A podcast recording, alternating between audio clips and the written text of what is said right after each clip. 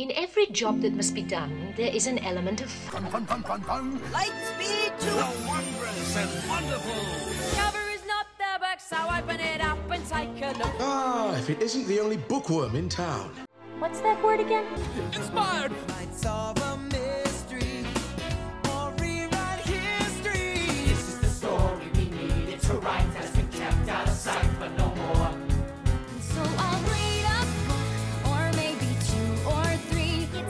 Fun to hum a happy working song. Ooh, a happy working song. I have to sing. I have to play. The music, it's it's not just in me. It is me. We're happier when you don't sing.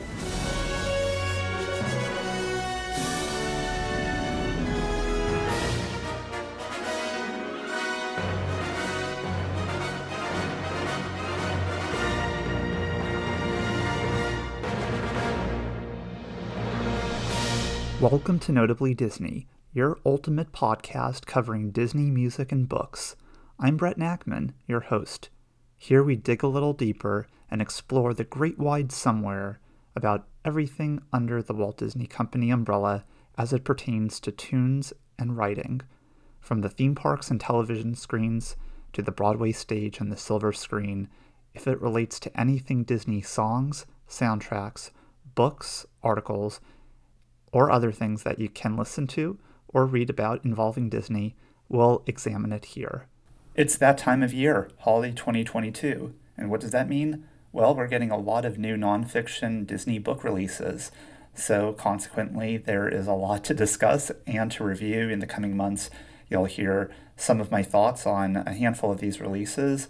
And specifically on this episode, I am bringing you a conversation with author Marcy Carriker Smothers, who recently published through National Geographic 100 Disney Adventures of a Lifetime Magical Experiences from Around the World. And I think you're going to enjoy this dialogue in which you hear about Marcy's process in creating the book and ultimately what you can find in store. So let's take a listen. Marcy Carriker Smothers is well known in the Disney community for authoring several popular books, including the very recent Walt's Disneyland, in which readers take a photographic tour through the happiest place on earth.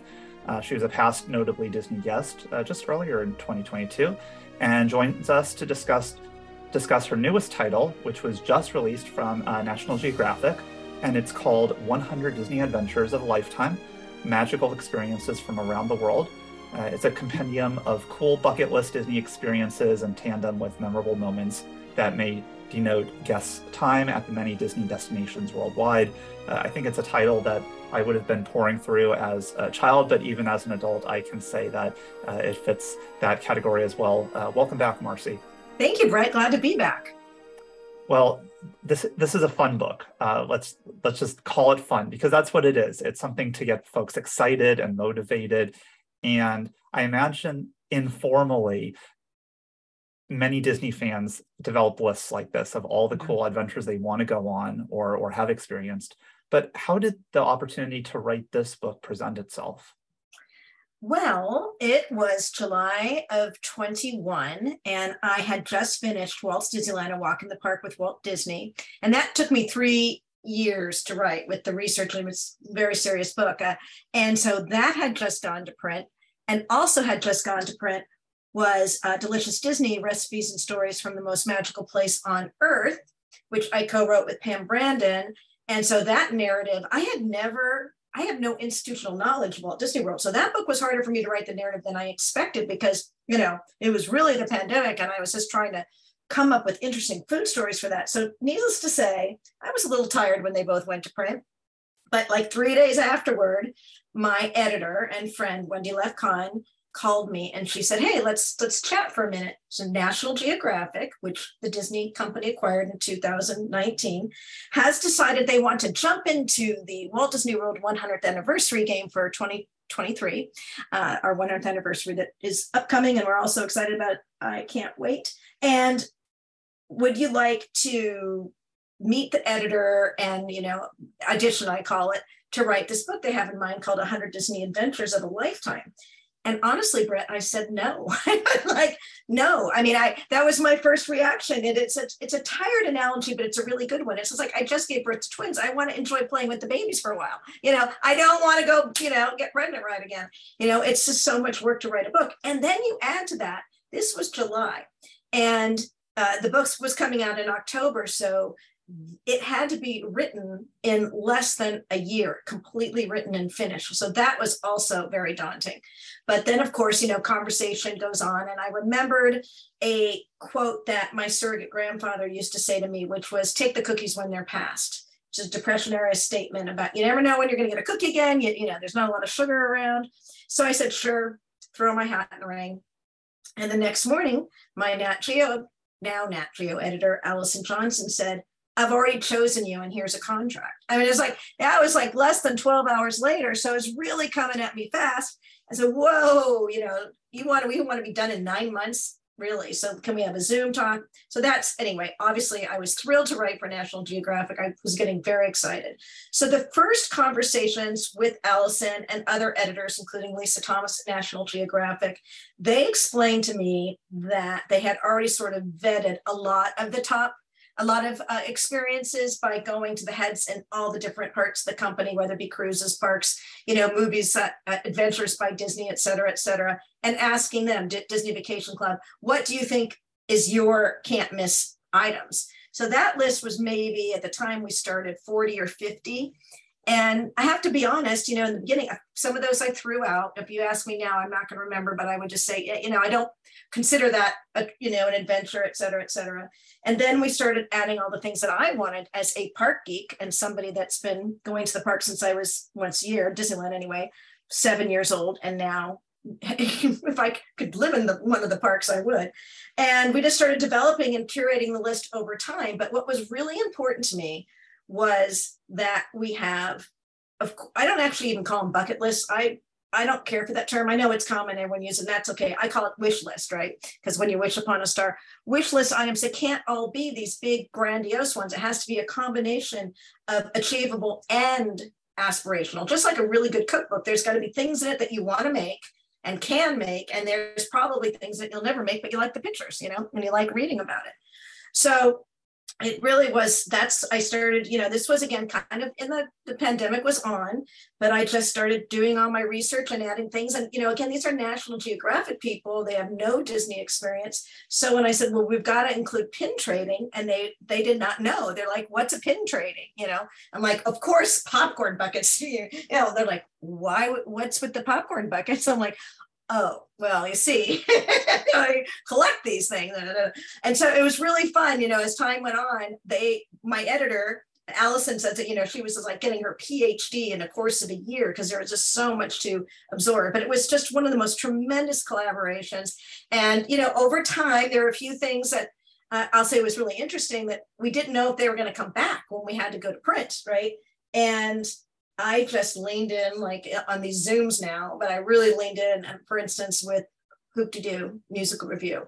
I said, there is no way they're not bringing that back. We've got to leave it in. To me, Hoop to Do is an adventure for sure. You know, Bibbidi Bobbidi Boutique was still closed, right? That's a very high touch thing. Like, There's no way they're not going to bring it back. You know, like so it was. Uh, it was. It was. There was a you know those type of considerations, and it was an absolute blast. And I look back at the list. Would I add more things now? Yeah, well, of course, things have come online since the book went to print. Uh, and we will see how that we're able to uh, integrate that later. What I appreciate about your response is you probably covered multiple answers to questions I already had lined up. Oh. Uh, so I think there are opportunities to, to dive into some of those in, in more depth. I, am I'm curious about just the notion of the uh, assembling of items. You mentioned that when you were brought onto the project, various folks with different divisions of the company were consulted on what could you know what should be on the in the mix. Where did your authorial voice and and decision making if if any play into this in terms of you know setting certain boundaries in terms of you, you made reference to like this makes the cut maybe not this? I'm going to be honest with you brett. I would say that i had 100% autonomy from national geographic. I really i really do um, Allison, you know, a good friend of mine, and you know, and again, my editor, she would kept saying, "Well, if you think so, then I think so." You know, like, and you know, of course, there's never going to be a perfect list. And by the way, it's really more than hundred. So there's hundred entries, but there's all these sub entries. For instance, you know, like parades. How many parades are there? How many main streets are there? Et cetera, et cetera. So there's probably plus there's 23 we'll talk about it later, but there are 23 bonus adventures in the limited edition book. So um, those came later. I was really just trying to get this book done on time on this incredibly tight deadline, which I love working on seven days a week is great. Uh, and then Allison said, Oh, you know, we were thinking about doing this limited edition book. And, you know, since it's the 100th edition of, excuse me, the 100th anniversary of the Walt Disney Company, would you do some bonus material? And at that time, I thought, wow, I thought I'd already culled as many as I could. So it was interesting with about six months in between the two processes, new things did pop up into my mind. And they are some of my favorite adventures are the ones that the bonus material, because to be very honest, they didn't occur to me in the beginning. I mean, if I had three years to write this book, it would be a different book. But it's exceptional, not just because it was done in a year, but because I think that, you know, at the end, when everyone was approving it and everybody in Disney was reading it, they shared their opinions and we've got we got so much input at the end that I think we did a pretty darn good job of capturing a hundred plus of the best adventures. There's always going to be more, but I think you're going to like the ones that are in there. That's pretty impressive that you you had so much autonomy in terms of making those choices. Uh, you, you, it sounds like you credit National Geographic in terms of um, providing you with that um, basically it sounds like they had a lot of confidence in, in you and being able to make those calls I, I am very appreciative. I really feel like we had a we we have an incredible working relationship, Allison and I. And, you know, and if she wasn't sure or she would, you know, not quite sure, she would I would say, well, then go, you know, take it out there to the world and ask your connections. And if they don't want to do it, then fine. A great example of one that Allison did know that we and we talked about this uh, on in our panel with Joe Rohde at D23 Expo was I said, okay, well, I'm working on Duffy right now. We've got to have Duffy. And, you know, that's, and then think about that. Duffy's not an attraction or it's, but it's, and it's not something you experience, but it is an experience, right? Well, she didn't know who Duffy was you know? So she goes and then when she went back she's like i am in love with this whole story and this whole character and it's so fun. So it, it, was really more of that you know? If she had a question i said take it and review it with your peers. Um, and if i felt you know if i liked it then she had never heard of it and she did her own research she just got excited with me yeah, well, I, I, think that's where I, I, think you referenced having that institutional knowledge is, is really helpful to know all the different moving parts of the company in that manner. Yeah, as much as you can. I mean, you know, I'm being a really good researcher and having friends, you know, that were know a lot also. So for sure. I, am curious why why did National Geographic spearhead this project? You said this is the the first book collaboration between yeah. Disney and Nat Geo. Is that correct? What? Why this? Well, I think because, you know, National Geographic has a history of doing these 100 books, you know, 100 best dives, 100 best national parks, which is fantastic, which just was a uh, new edition came out. So they had a template and they're now part of the Disney company. And they thought, you know, this was their idea about, wasn't my idea, it was their idea, the 100 Disney Adventures about how to be a part of the 100th anniversary celebration of the company. It's really just that simple. And what's interesting about the book versus the other books I've written, you know, is that all my other Disney books, I write till I'm happy. I there's no word count. I just keep saying, oh, I love that. I need, you know, or it, no, no expectation of more words or less words. When I was done writing something, I was done. If you know, if my editor would look at it or copy it and make tweaks, but it was whatever and how much or how little I wanted to include. This book is what we call a locked layout. So every entry had a set amount of, I mean, entries weren't assigned, but there were word counts for everything. So that was really, really interesting. There were just a few times when I felt I had nothing left to say, just a few. Um, and uh, it was hard and in one case, I was able to capture this amazing photograph to fill the space, which I'm very excited about. And other times, it was really hard. I there I could have written ten times as much, and I just had to be judicious, put in a few highlights, and just try to you know whet the appetite, you know, uh, for for the reader to want to experience it, even though I couldn't talk about it nearly as much as I wanted to. That's always the most challenging thing as a writer for me. I'm an academic researcher, but I still hate word word counts. That's always hard we have a lot to say, Marcy.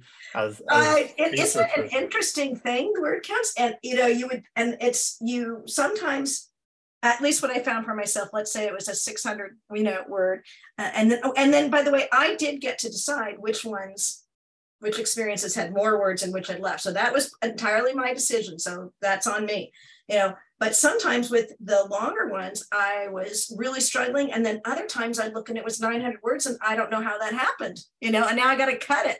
Uh, but it, it, it's it, it's a it was a fun process and a and a- obviously a super fun project. And i'm beyond excited for this uh, for this book to hit the hit the bookshelves and for people to be able to start reading it For sure. And I want to dive into some of those experiences and, and more of the development. I am curious because I really appreciated how the introduction sets up, in a sense, Disney's relationship with National Geographic by virtue of some of those old uh, photos, but also commentary on how Disney artists and storytellers have drawn on the magazine and its archives for various projects. Can you afford some additional context, not only behind why you wanted to frame that as the opening for the book, but also in terms of the Disney company's connection in that uh, more peripheral manner? Well, it goes back to the serendipity of the cover for Walt's Disneyland: A Walk in the Park with Walt Disney. You know that in those books, by the way, my Eat Like Walt, Walt's Disneyland, and even Delicious Disney, I was working very, very closely with Jen and Lindsay, my editors, on, e- on the concept art and on the photos. And you know, Pam Brandon was in charge of the photos, excuse me, the food photos, but the concept art and the you know the attraction photos and that type of thing. So I've always been so involved with the photo selection. In this case, Adrian Coakley, who is the photo editor at Nat Geo, was picking the photos uh, while I was writing the book. But uh, back to my book. So with Eat Like Walt and Walt Disneyland, I chose the covers and I chose everything inside. So when it was time to choose a cover for Walt's Disneyland, I went back to the 1963 National Geographic article about Walt and Disneyland, and there is that image of Walt signing autographs and and I knew that was the one but we had to seek permission from National Geographic to do it. And thank you to National Geographic who allowed us to use that for the for our book.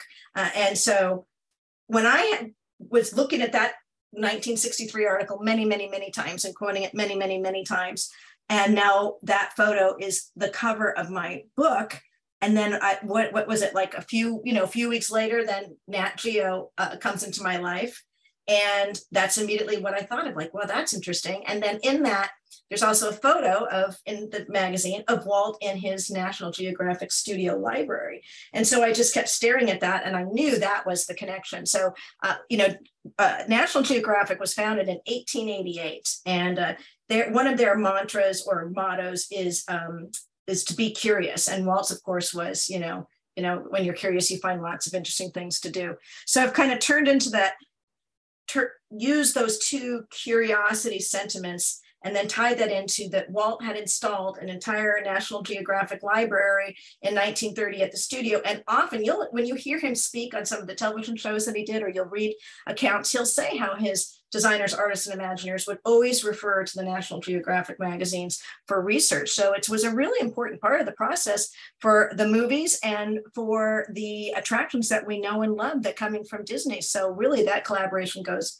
way back. Uh, and I thought that was fun. And that's kind of like what I explored also in the introduction. Yeah, it- seems fortuitous then that Nat Geo is part of the Disney family now. Yeah. um, oh, 100%. Yeah.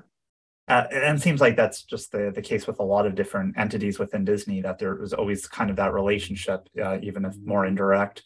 But I'm, I'm I'm curious. You made reference to the curation of photos, and I am interested in understanding what that process looked like for you and your team in terms of figuring out, you know, what what picture captures the essence of an experience or an adventure? Because i imagine as you're saying you're you're dealing with space limitations a very fixed layout. So you have to be as you said judicious in, in making certain calls. So what did that look like for you regarding photo curation?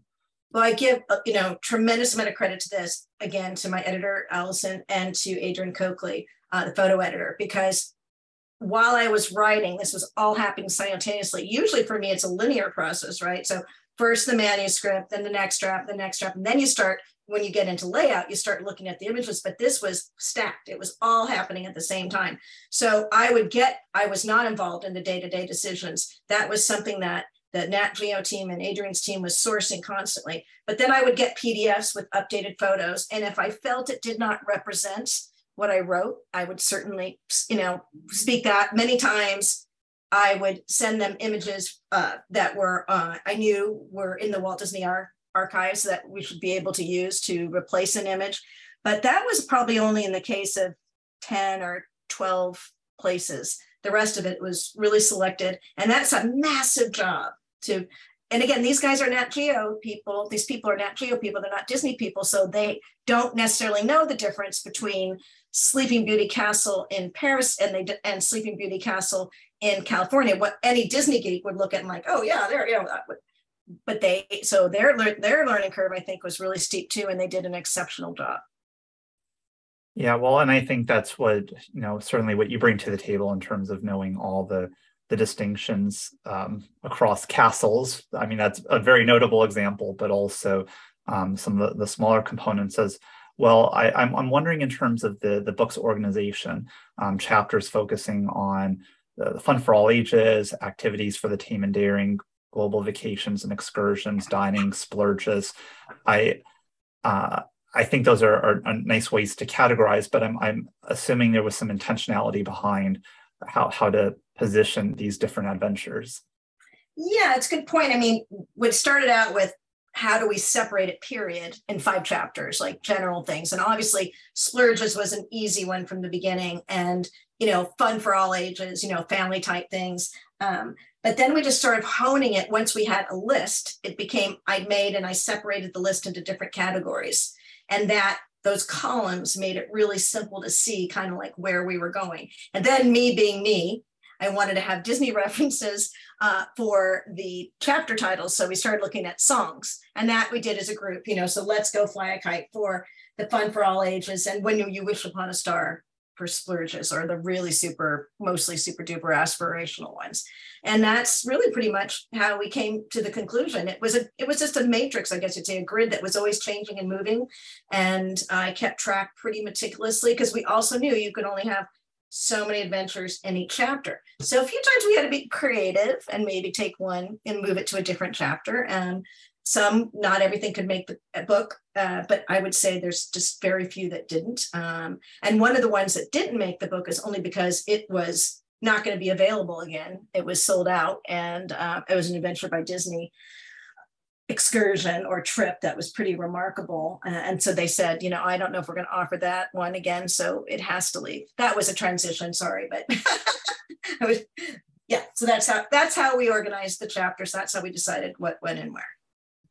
Well, and along those lines, when I first heard about the title when it was uh, announced and available for pre-order at the beginning of the year, I, I remember thinking to myself, well, this is a really cool topic for a book, but I wonder to what extent you and, and your team would be going beyond the parks, thinking outside of those boundaries. And so I was very pleasantly surprised, or maybe not surprised, but I was very pleased to see that the Walt Disney Family Museum and you know where Walt, you know his hometown, like all all these different entities that have Disney connections, but may not necessarily be um, officially under the Walt Disney um, Company umbrella, were in the mix in, in what ways did you make sense of incorporate those non-disney official experiences?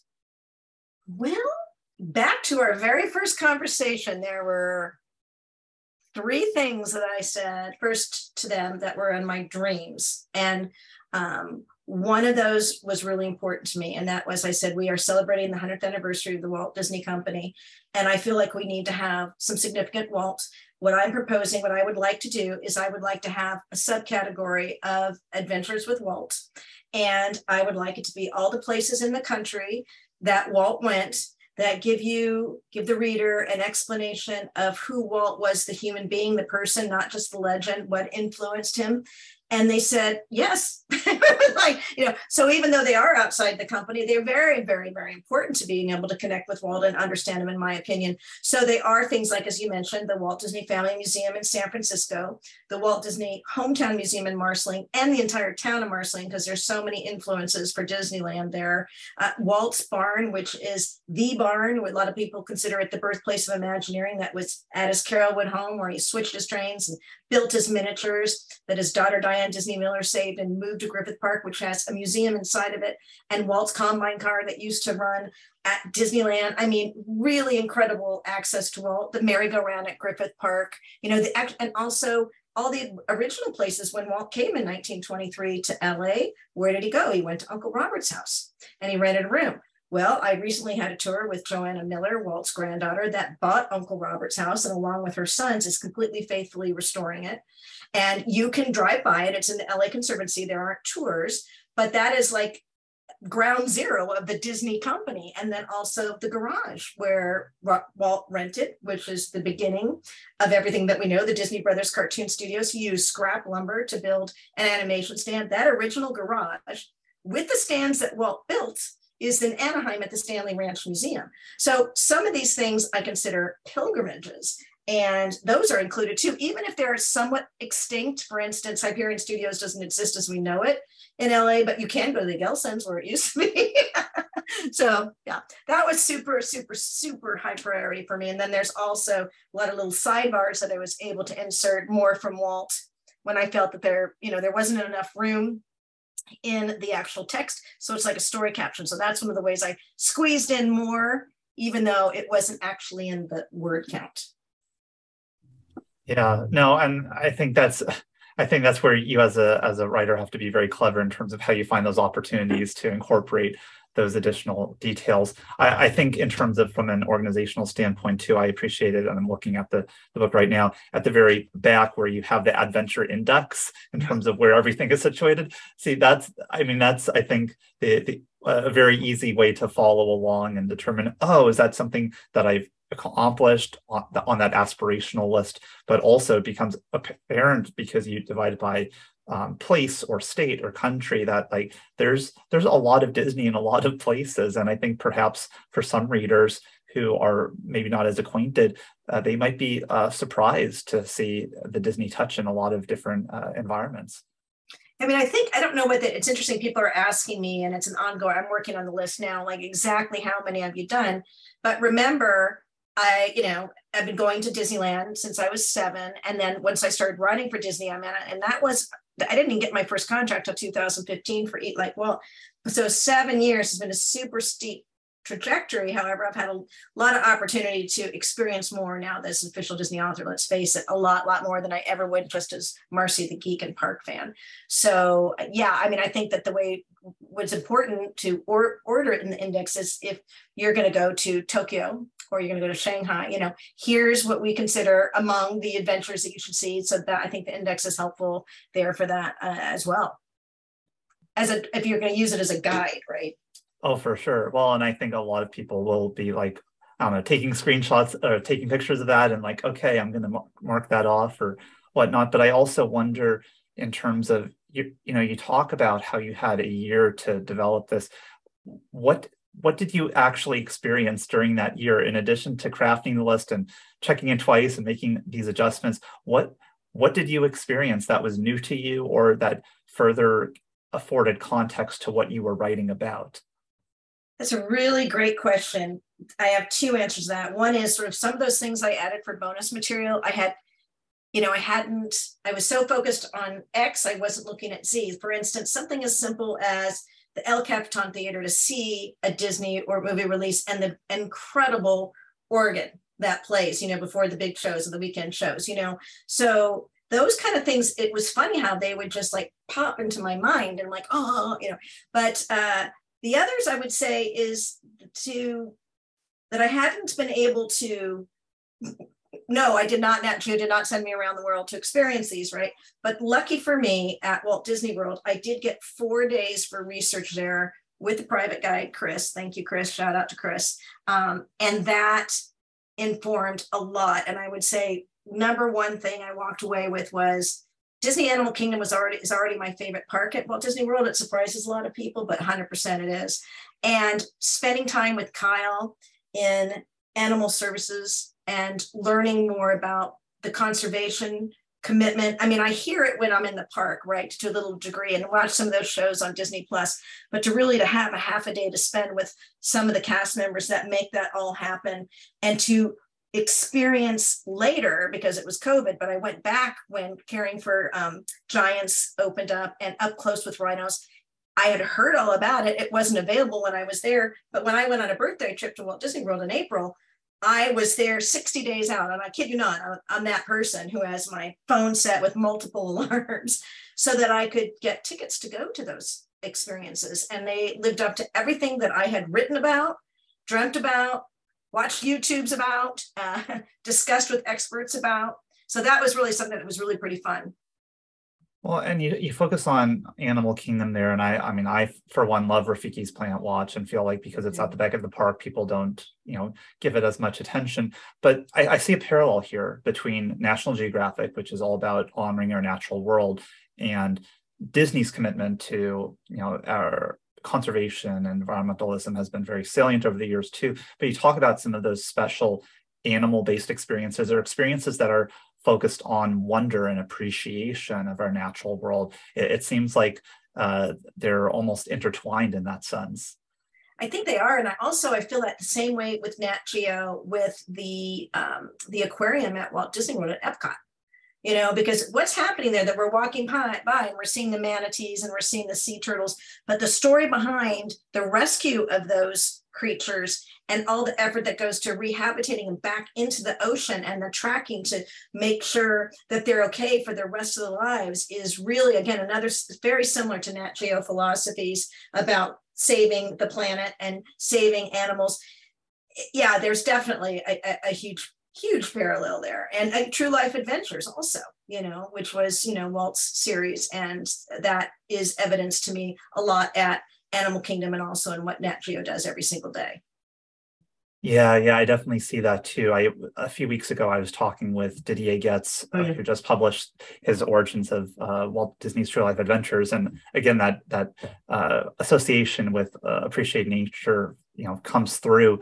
Um, it, I was also thinking about how um, with with your book how there's so many opportunities for appreciating the smaller moments of the Disney parks. You alluded to it earlier with pin trading. And I actually had a question about how you balance the smaller aspects like pin trading and getting a haircut on Main Street with more of those extensive experiences, those behind the scenes tours. I, I, I'm just, I find it very fascinating to, to be able to account for such a wide range of, of opportunities and, um, and entry points as well. And I guess I'm wondering how you, as an author, navigate that where you're both writing for folks who are deeply entrenched in, in Disney culture and know this stuff, and then folks who may have not may not have heard about pin trading before. How, how do you find that fine line to where you're both preaching to the choir but also attending to the unfamiliar? Well, it's a lot of just intuition, but I would say that you know Marty Sklar used to say Disneyland is for the guests going the first time and the hundredth time, and so is this book. You know if you're you know there has to be a mix. Like somebody that i spoke with the other day on another podcast she had counted that she had done 38 of the adventures. Well you know she's she lives close to walt disney world and the most of them you know naturally are with all those parks there that's a that's a pretty darn good count you know. But i've talked with other people that still haven't been to a park yet you know. So it's that's a hard thing to really answer precisely for you. I just have to say it was you know my guts, like watching the neon lights turn on the Sh-Boom moment at Cars Land at Disney California Adventure, that is free and that is spectacular, you know? So I just would constantly, you know, again, I have charts and post-it notes, you know, all over my office for each chapter adventure, constantly moving things around.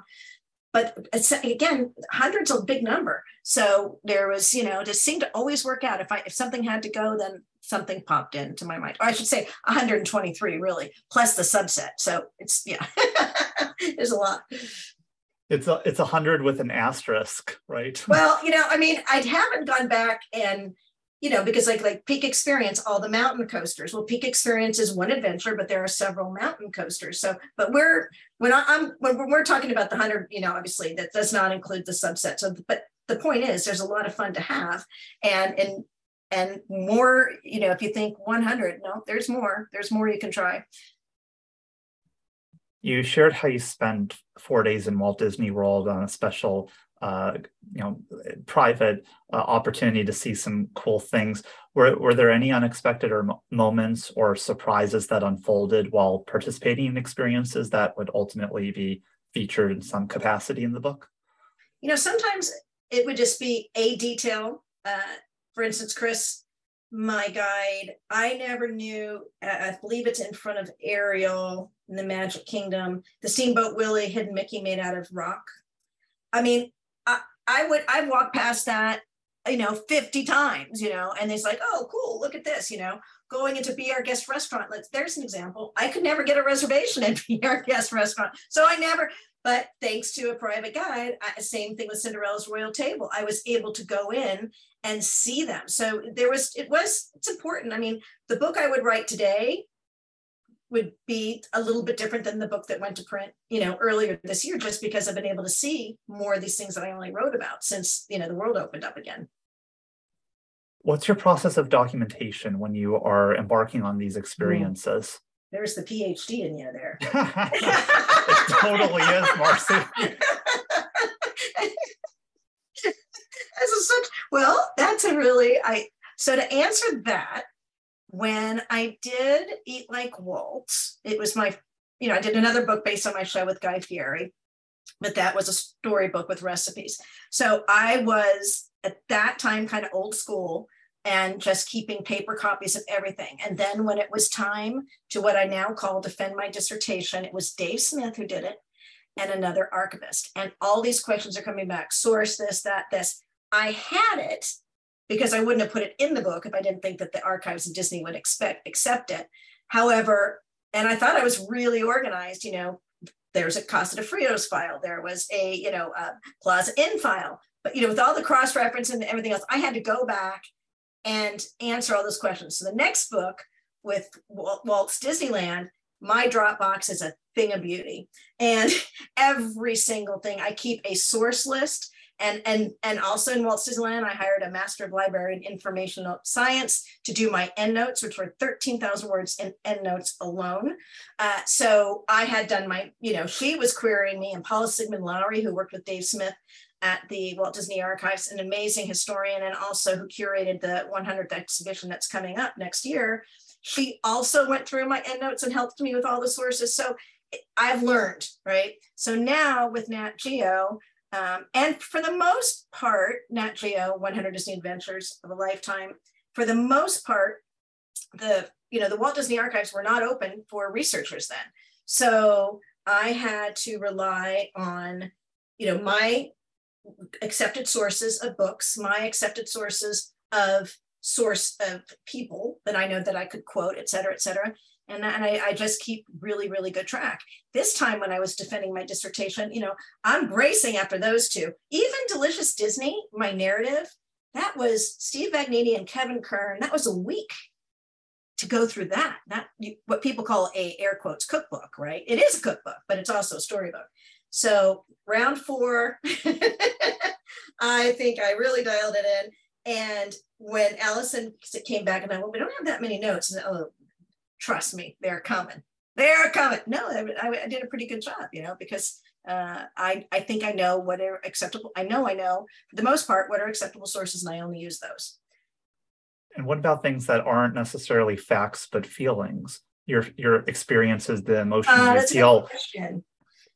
Well, it, it was interesting. And Eat Like Walt, I had to say a few times, like specifically, Walt, I believe, when I put out the theory uh, that Walt's favorite number is 13 and what even what his family had told me, right? Besides all the urban legends and what people, you know, believe, this is what his family, their, you know, Walt Disney's family told me. I had to say this author believes, right? Because obviously no one's ever found anything in writing that says 13 is my lucky number, even though Disneyland is 13, 13. And even I can go to the Carolwood caboose is 13 and I was married on the 13th and, you know, all those things, we don't have it in writing. So I, that's how I expressed it. This author believes. In this case, I, I think I just conveyed it with good old fashioned storytelling, you know, a few, you know, words and the way that we, I want people to feel and I would expect them to feel. Yeah, I, I appreciate that. And you know, as I was reading your book, I I, I almost harken back to the One Day at Disney series from mm-hmm. a few years ago. And for me, that was, uh, I mean, I, I love the series of shorts and, and, the book and the opportunity to glimpse into what certain cast members experience. And I feel like the parallel, even though those that was more human focused in a sense, the parallel here is um, with your book is the notion of settings in which folks uh, work. Um, so the notion that you mentioned the El Capitan Theater, and um, I remember one of the shorts focused on on the organist there, and and similarly behind the scenes of Disney's Animal Kingdom. I feel like uh, a book like this uh, enables any reader to really you know mentally transport themselves to what it's like to be in a, a space that's um, sometimes not not as much not as accessible. Yeah i sure hope so. I mean i really do. I heard you know i heard a statistic once from the editor when i was doing news talk radio travel and leisure said that do you guess what percentage of people read travel and leisure that actually travel you know it's less than 20% most people read it because it transports them and it gives them that experience without an airline ticket or without a train ticket or without expense and I always had that in mind in writing 100 Disney Adventures of a Lifetime. If you're never going to get to do any of these things, I hope it transports you. I hope it brings you there. I hope you get that feeling, which is what Walt always wanted, you know, at Disneyland. He that feeling that you get when you walk through the turnstiles and under the train station and onto town square and you see Sleeping Beauty Castle and that feeling that retain, you retain all day, uh, that kind of transfiction that I get when I'm there, I wanted to be in the book you, you talk a lot a lot about Walt and, and his influence, and I feel like one of the you know common Walt Disney quotes is about Disneyland always being in a state of changing and that it's never complete. And similarly, this notion of assembling adventures, and you harken back to this at the beginning, uh, or, or I'll harken back to what you said at the beginning, I should say, in terms of uh, during the pandemic, certain out uh, experiences have not been in the mix or been halted, or some things stop completely, or new things debut, like you reference with the opening of, of the Zootopia land out in Shanghai. Disney parks experiences, they're always in a state of fluctuation and evolution. How do you make sense of including adventures that could become outdated? They could change, they could mm. disappear, they could really evolve. Well, it's, you know, tried not to have too many of those, you know, try to have like the mainstays or something that everybody can always enjoy. Of course, there is going to be some change, but yeah, I mean, those like Zootopia came towards the announcement, came towards an Arendelle, uh, came towards the end of the book, but and we got them in, and there was really nothing to. We got this beautiful concept art for Zootopia because nothing was officially written about it yet, other than the one short thing that the Disney parks put out. Uh, so there were those, and then it was at the printer when Adventures by Disney announced, oh, we're going to do a private jet tour around the world to all 12 parks. And like, you know, and Alice and I almost simultaneously are emailing each other, oh my God, we're, we're going to put this in somewhere, you know, we have to, you know. So it is always going to be evolving. And I and I think that, you know, we're going to have to look at how we're going to, you know, keep supplementing it or, you know, even if it's just through discussion, because I, you know, I'm I just was at Paris Disneyland, and that was a you know, and I got to experience things for the first time that I wrote in the book that I didn't get to experience in person, like Remy's Bistro. And uh, I'd been to Walt's restaurant before, but now Walt's restaurant has completely reworked the menu and it's very Walt centric. It's fantastic. Unfortunately, Nautilus was not open, which was a real bummer. Uh, but also Alice's Curious Labyrinth, I got to do, and I had written about that for a bonus adventure. So you know, uh, things are going to evolve. I'm going to experience them as a writer and probably tell the story slightly differently. New things are going to come on board. And what can I say? I don't think there's an answer for that. It's very long winded to say there is no answer. That's quite all right. But it, it begs the question, you know, you talk about how you've been in the park since a young age. Are there any favorite adventures of yours that do not that no longer exist that are in yesterland that Oh, oh, you mean like really back in the day? Um, well, ah, it's a, hmm. Yeah, that's I, I, you know, I mean, I, I would say the Main Street Electrical Parade that has come back again, you know, but uh, recently closed at Disneyland. But that is what that was the seminal parade of my youth, yeah. And I just absolutely really, really little when it came out. And I remember that my grandfather would, you know, one day a year we went to Disneyland, my grandfather treated us and he would have his library book and he'd have a blanket and he'd put it down in the hub and he'd sit there for hours reading his book so that we could all play in the park and have like the primo seat for the Main Street Electrical Parade. So that would be the one that comes to mind that is not, I mean, I hope it re- resurrects itself again, but one never knows.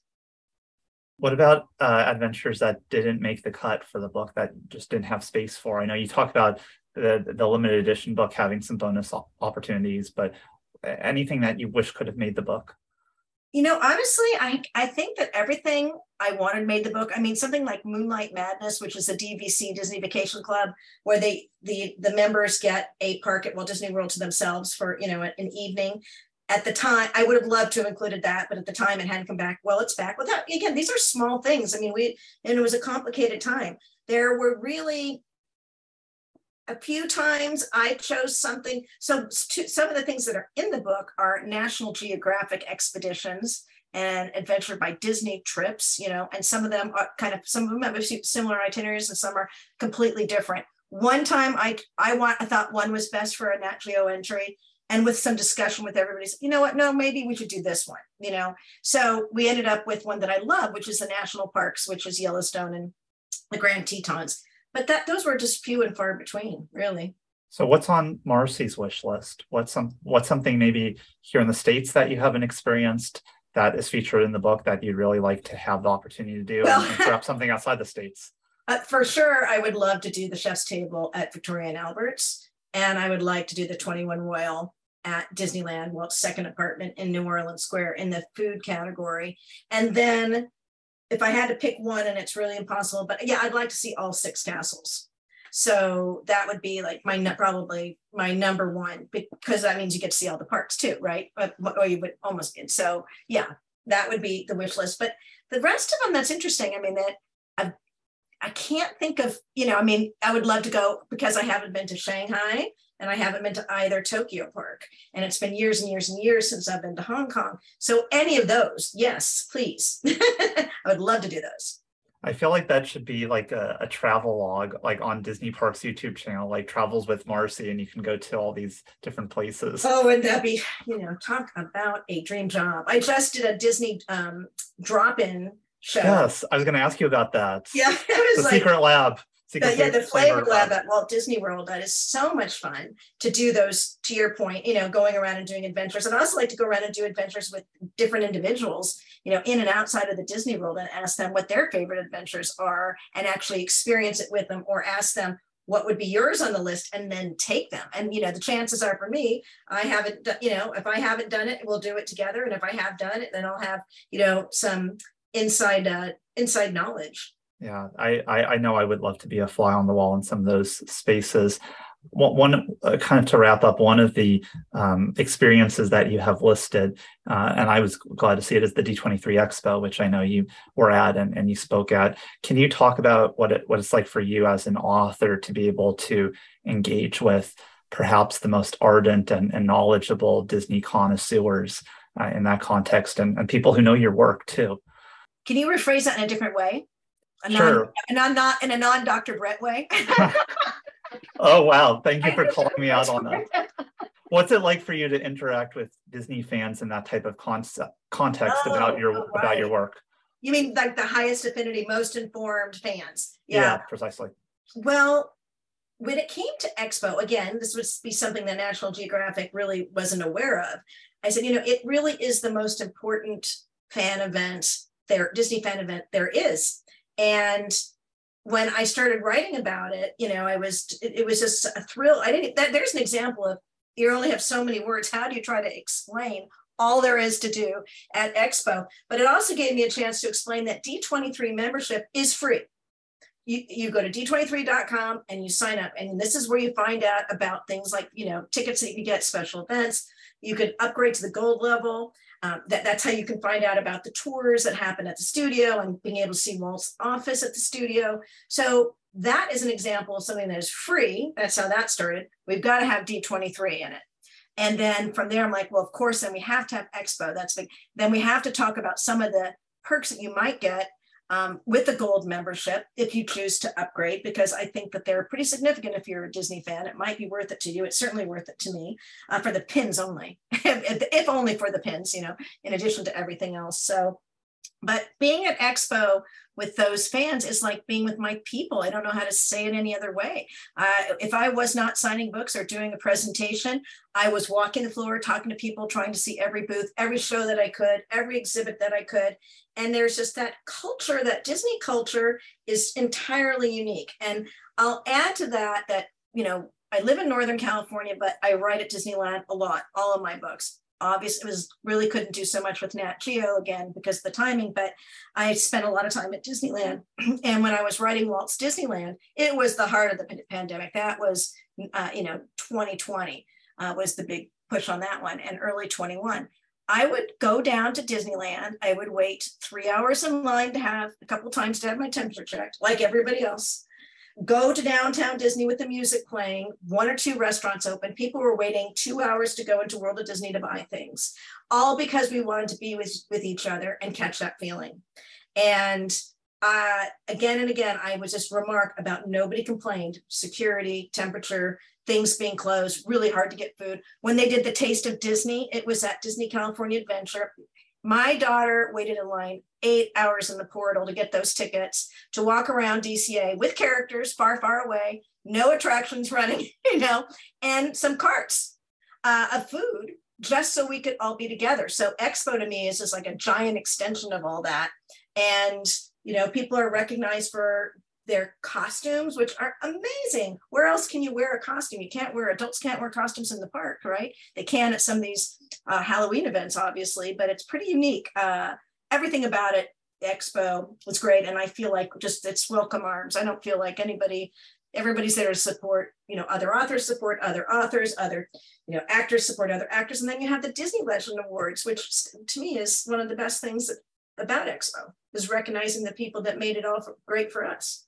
Well, uh, I, I, don't I don't know if this is. Uh, I mean, I think if they have a Disney Legend Award for authors, I mean, you're definitely you're you're, oh. ma- you're making your mark, Marcy. Have four for so, four. You're too kind. I'm I, I know with seven years, I'm I've got a long way to, to go, but that does speak again more to the Disney culture, like you referenced earlier, Didier Ghez, you know, there is somebody, the president of the Hyperion Historical Alliance, which is a Disney scholar organization, has written so many great books, has Walt's People that he edited. I also own his new True Life Adventures uh, monograph that he did for Hyperion Historical Alliance. It's him, Imagineers like Tom Morris and Tony Baxter that are so generous. My mentor, Disney legend Jim Cora, Don, Disney legend Don Hahn. I mean, on and on and on again. Everybody just seems to throw open their arms for each other's projects, whatever they are. And I, I don't know what other business is like that. And I'm just so grateful for all the friendships and and for all the assistance that you get in this wonderful Disney world. And those are the people I think, you know, I can't believe I'm you know, everyone I mentioned frankly is a legend. And they all and they all say pick up the call and answer emails, which bravo. Yeah, well, I definitely I, I, I have my own thoughts with Disney Legends, and I certainly hope that more folks uh, who are historians and authors and um, you know uh, documenters of the magic are are honored in that way, much like um, Don Hahn very recently too. You know, um, I think it's like Stacia Martin, who's been with the company for yes. nine years. I mean, honestly, if you could see me raising my hands, Stacia is a walking, living, breathing Disney legend. I could listen to her and I have, we do, I mean, whenever she has a program, I can hear, I'm first in the audience. I'm always trying to get the raffle ticket ticket to win one of her drawings. You know, um, yeah, you're right. There are so many people, and I think we that would be a fun sort of informal round table to have with some people. Like, who would you nominate to be a Disney legend? I think there are other people also that have contributed to the parks that are lesser known uh, that deserve that recognition as well. I mean, in every category. I, I can only speak about the few categories I know because obviously it's it's very broad.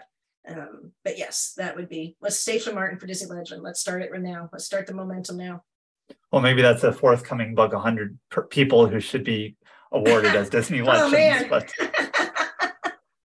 give, giving you ideas, but that leads me to uh, my last question. Uh, what what projects are, are next for you? What's on on your docket? And if there's nothing on your docket, that's totally okay too, because you do deserve some some space given uh, how how busy you've been with your writing well, you know, you're always talking about the next book. I mean, it's like anything else, you know, it's like in the food world, it's your next meal. What's your next meal? And so there's a few things that we're, you know, I'm bouncing off with Allison to do with National Geographic again. I do have an NDA for another project that I do think is going to happen, and I'm very excited about it. It's a simple project, but it's a passion project.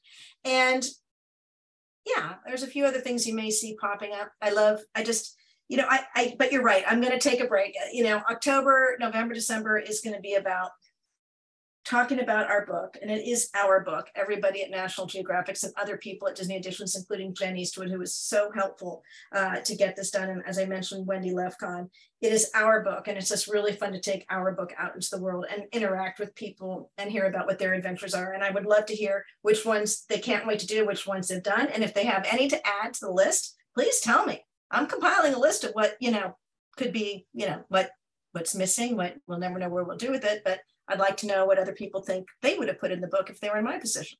Fair enough. Making it more collaborative. This this episode is debuting the very, very beginning of November. How can folks pick up a copy of your book and how can folks follow you?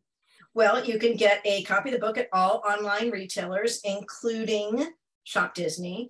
And of course, I always ask everybody consider supporting their independent local booksellers. I think that's very important. We just touched on it really briefly, but there is also the limited edition book. It is bound in linen. It has uh, the 23 bonus adventures and it has these two remarkable maps which was something that I'd also asked Disney in the beginning. The three things were, you know, Walt, Adventures with Walt, for Joe Rohde to write the forward, that dream came true, and to have these maps where we could look at all the places in the world that Walt went that influenced movies and park attractions, and also a wish list map that you could, you know, either put uh, thumbtacks in or you know check off that you'd done it. So that those maps and the special um, edition it, that was are in the special edition. The special edition, limited edition, will only be available at the parks and Shop Disney even more of an incentive to experience those adventures in person to get the book to yeah and you can find me on twitter at marcy with y smothers and i'm on instagram which is really pretty much where i park it at marcy character smothers Marcy, pleasure to talk with you again. I'm excited about this release and I'm excited to put some of these adventures on my wish list as well. Thank you again. Thank you, Brett. I really appreciate the opportunity at Notably Disney.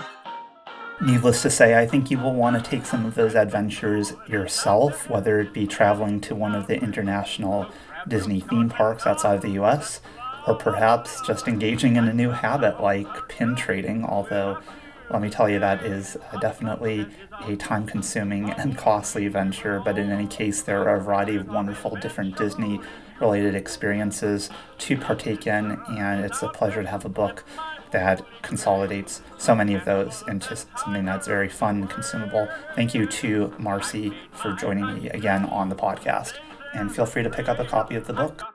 Thanks again for joining me on another episode of Notably Disney. I invite you to subscribe to the podcast and leave a review. Follow me on Twitter at bnachman Reports. That's B N A C H M A N Reports and be among the first to find out about the release of new episodes. I also encourage you to send me an email to notablydisney at gmail.com regarding your thoughts of the show, as well as suggestions for content. So until we turn the page on another chapter, I'm Brett, and thanks for listening to Notably Disney. Notably, Disney is not affiliated with the Walt Disney Company or any of its subsidiaries. Consequently, the perspectives and opinions expressed by the host and guests are strictly theirs and do not represent the views of the Walt Disney Company and its employees. The main purpose of the Notably Disney podcast is to offer information and critiques about the Walt Disney Company.